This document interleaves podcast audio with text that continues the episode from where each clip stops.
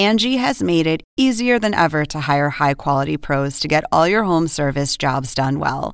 Just bring them your project online or with the Angi app, answer a few questions, and Angi will connect you with local pros who match your specific needs. Or book a service instantly at an upfront price. So join the millions of homeowners who use Angi to care for their homes and get your next home service job done well. Download the free Angi mobile app today or visit Angi.com. That's A N G I.com. An unknown assailant walked into a retail store and fired three shots, killing the owner. Police had suspects, but all had alibis. Forensic scientists found more than a crime perpetrated in broad daylight. Hidden in the shadows was a killer.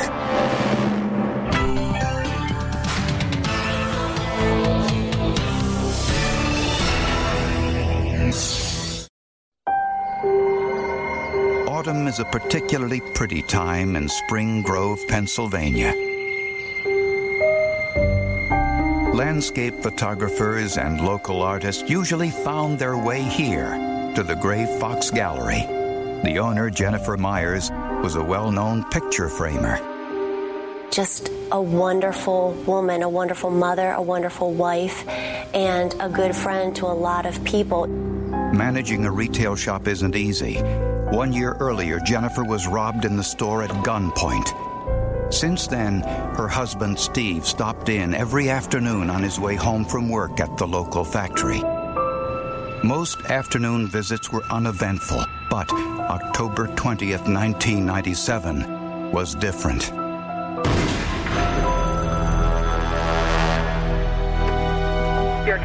911. My wife's been shot. Your wife's been shot? Yeah, Gray Fox Gallery in Spring Grove. Hurry. Okay, sir, listen to me, okay? Do you know who shot her? No, I don't. Okay, where out on her body is she shot In the face. Okay, is she breathing? Sir, is she breathing? No. When police arrived, Jennifer was dead on the floor behind the counter. She had been shot three times. Several workers nearby said they heard popping noises a few hours earlier around 1 p.m. No one thought they were gunfire.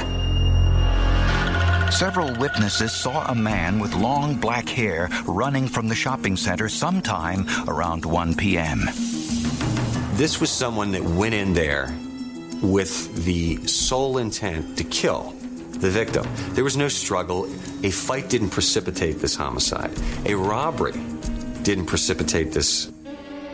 No money was missing from the cash register or Jennifer's purse. This brazen attack in a busy retail area at midday told police that the killer was willing to risk everything to kill Jennifer Myers. It's somebody who definitely wanted her dead, that had a problem with her, and excluding robbery as being a motive. Uh, that's what you have to start looking at. Who wanted Jennifer Myers dead? A ballistic examination identified the murder weapon as either a 357 or a 38 caliber revolver.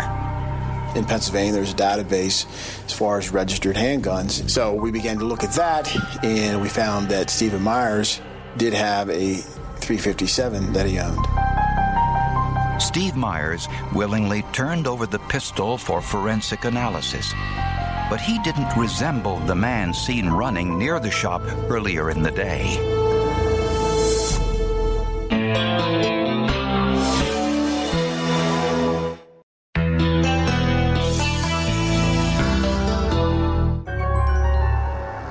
Witnesses said they heard popping sounds, which police suspected were gunfire, near the Gray Fox picture frame shop around 1 o'clock in the afternoon. Approximately two hours later, Steve Myers discovered his wife Jennifer shot to death on the floor of the store.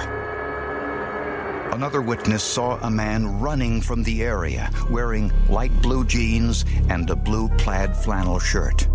We believe that the shooter came in the store, used a blitz style attack on her, walking right towards her, firing the first shot and striking her in the shoulder area, and then firing a second shot, striking her in the abdomen. The last shot was to the face. ballistic experts examined the bullet fragments recovered from the victim and concluded the killer used a 38 or 357 caliber revolver. The victim's husband, Steve, owned a 357 revolver.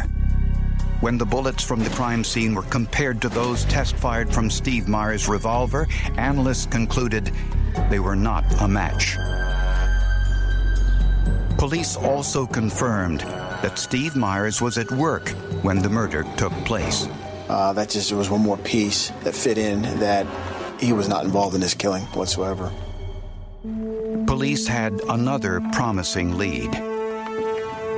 Jennifer's murder took place just one day before she was scheduled to testify against 40 year old Kevin Dowling, the man Jennifer claimed had robbed her at gunpoint a year earlier. Okay, well, now we have perhaps a motive for someone to want to have this woman dead so that she was incapable of testifying. Kevin Dowling had the opportunity to commit the murder since he was free on bail that day. However, when questioned by police, Dowling said he had an alibi. He was fishing on a boat in Muddy Run Lake, a story confirmed by his wife. Mrs. Dowling was very cooperative. She truly believed that her husband was not involved in this homicide whatsoever and therefore was very helpful. Dowling also had evidence to support his alibi. He said he made a home video of his fishing trip that day. His wife willingly turned the video over to police. As I said, here we are at Muddy Run Lake. Because I wanted to help prove him innocent, that he did not do this. So I was more than happy to help them, and it was sort of like a slap in the face for them. Haha, he did not do it. The first thing police noticed was that the videotape was recorded with the date and time of day the footage was shot. Pretty quiet, nice and peaceful out here. The tape showed Dowling fishing in the middle of the lake from 10:46 in the morning until 4 p.m. on the day of Jennifer Myers' murder. Get mommy a Muddy Run Lake was a 45-minute drive away from Jennifer's store. Dowling also had store receipts for fish bait, food, and the boat rental. But something about the videotape looked odd.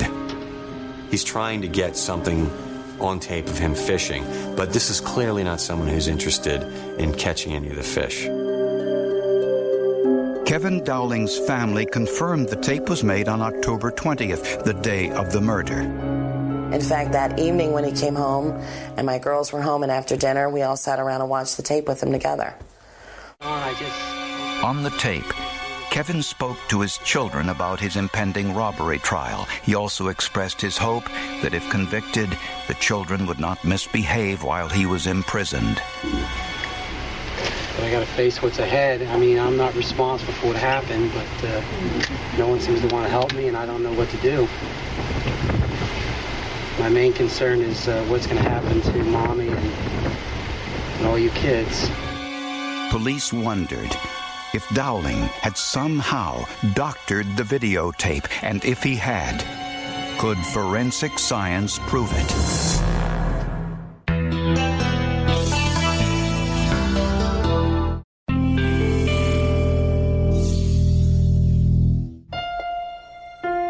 Kevin Dowling insisted he did not kill Jennifer Myers, despite the fact that she was scheduled to testify against him in an upcoming robbery trial.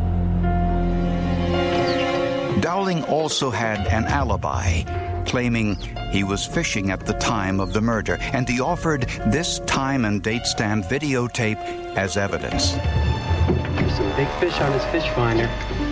Just wish I knew how to get him to hit. The tape contains scenes shot from 10 in the morning until after 4 p.m. Jennifer's murder took place around 1 p.m. And her store was only 45 minutes away from the lake. Dowling's videotape gave him an airtight alibi. But police were still suspicious. Although Dowling shot scenes throughout the day, the entire running time of the tape was only 12 minutes. He talked several times in the tape about catching fish, Yet you never saw any fish on the tape, which again struck me odd that if you're catching fish, you'd want to show them on your videotape. Something else about the tape bothered Mowry. Kevin Dowling repeatedly glanced at his wristwatch. Which struck me kind of odd if he was on a, on a casual day of fishing, why he was so concerned about the time of day. In some parts of the tape, Dowling's watch faced the camera. Investigators isolated and enlarged clips of the watch. The timepiece was too blurry to read. Mowry asked scientists at the Federal Bureau of Investigation to try digital enhancement, but the tape quality was too poor for the process to work. Determining the time when Dowling shot the video was critical, since police were well aware that the time and date stamp can be manipulated. The sun was out periodically throughout the tape and was casting very good shadowing.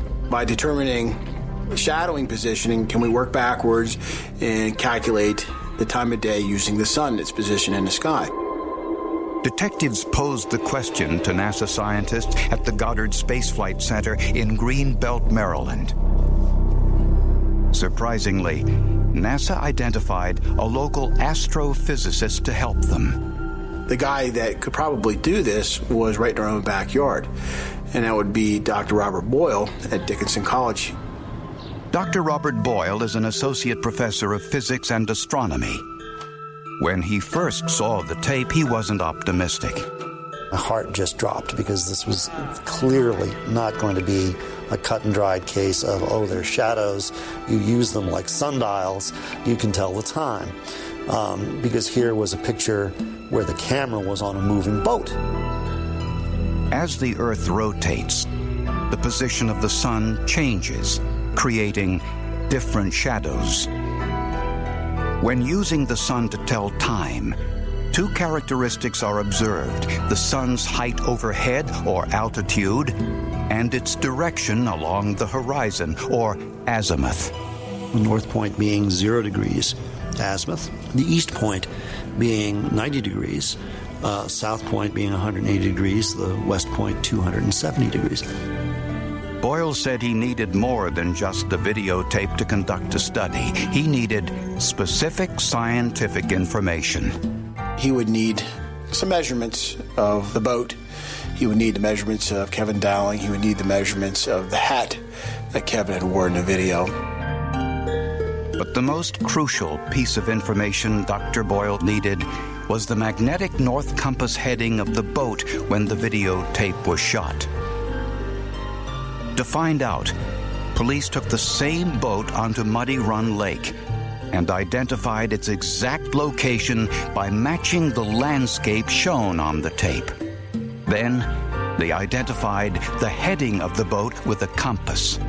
Out of the eight frames that Professor Boyle had given us, we believed that we had matched seven of the frames, and we used a degree of plus or minus five degrees as far as our degree of inaccuracy. Next, using an artist's model, a light bulb, and a protractor, Dr. Boyle calculated the sun's azimuth, or direction, based on the shadows. The model represented Kevin Dowling. The light bulb, the sun. Dr. Boyle adjusted the light to produce the same shadows that were in the video.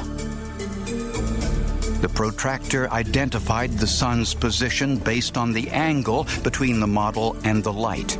I essentially measure the angle between the direction of the, the camera and the direction of the sun, which is being mimicked by a light bulb. Dr. Boyle used the Voyager 2 computer program, which identified the sun's exact position in 15 minute increments on the day of the murder.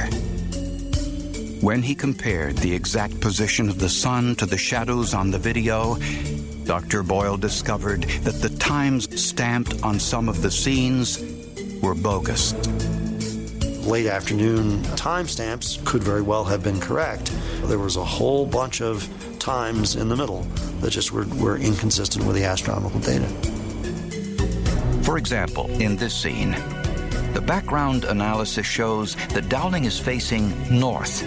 It's stamped 11:24 in the morning. But you can see that the sun is clearly positioned to Dowling's left, which is west. It's so nice being out in the sun. At 11:24, the sun would be in the east. Dr. Boyle estimates this scene was shot closer to 3 p.m. Kevin Dowling now had the opportunity to commit this crime because he was not on Muddy Run Lake at 1 o'clock in the afternoon. And he also had a motive. But prosecutors needed more than shadows on videotape to get a murder conviction.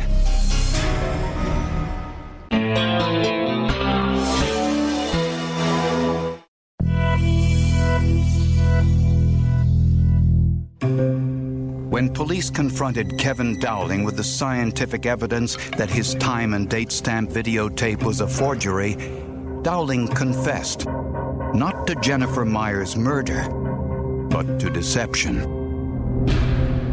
He now said that after a few hours of fishing, he went to a nearby strip club and altered the times on the videotape so that his wife wouldn't find out.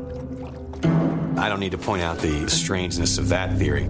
Uh, first of all, why did you videotape yourself at all? Why didn't you just say, I decided I didn't want to videotape myself? And of course, his wife would have never been the wiser. And the videotape revealed something else. Dowling was wearing clothes similar to the man witnesses saw running from Jennifer Myers' store. I did not want to believe that my husband, the father of my children, could do something like this to another human being. Police found the clothes Dowling was wearing on the fishing trip in his home. They sent them to A.J. Skip Schwoeble, an internationally recognized expert in forensic gunshot residue. When a pistol is fired, the firing pin ignites the elements in the projectile, which then turns into gas. The gases solidify into tiny particles, which are then deposited on the hands, clothing, and the immediate proximity of the discharge. To test clothing for gunshot residue, Schwoeble first used an adhesive to extract any microscopic particles. The particles were placed in a scanning electron microscope, which subjected them to extreme magnification and provided an elemental analysis. Tests revealed gunshot residue on the left side of each of Kevin Dowling's garments. This was significant since Dowling was left handed. We found that every item had, to some extent, some gunshot residue uh, present. Prosecutors say Kevin Dowling carefully planned to eliminate Jennifer Myers to prevent her from testifying against him in his robbery trial. On the day of the murder, Dowling went fishing on Muddy Run Lake and used his video camera till 11:45. He then went ashore, hid the boat in some bushes, and made the 45-minute trip into town. Wearing a wig as a disguise, Dowling entered Jennifer's store around 1 p.m. and fired three shots. Gunpowder residue embedded deep into his shirt fibers, invisible to the naked eye, but perfectly clear to forensic scientists. Dowling was back in his boat on the lake sometime around 2 p.m. When he reset the time on his video camera to 11:24, he never realized that he was a human sundial. His videotape told the story of deceit, not innocence. Despite the forensic evidence, Kevin Dowling insisted he was innocent, but he was convicted of first degree murder and was sentenced to death by lethal injection. His wife Joanne says she knew nothing of her husband's secret life and considers the death sentence too lenient.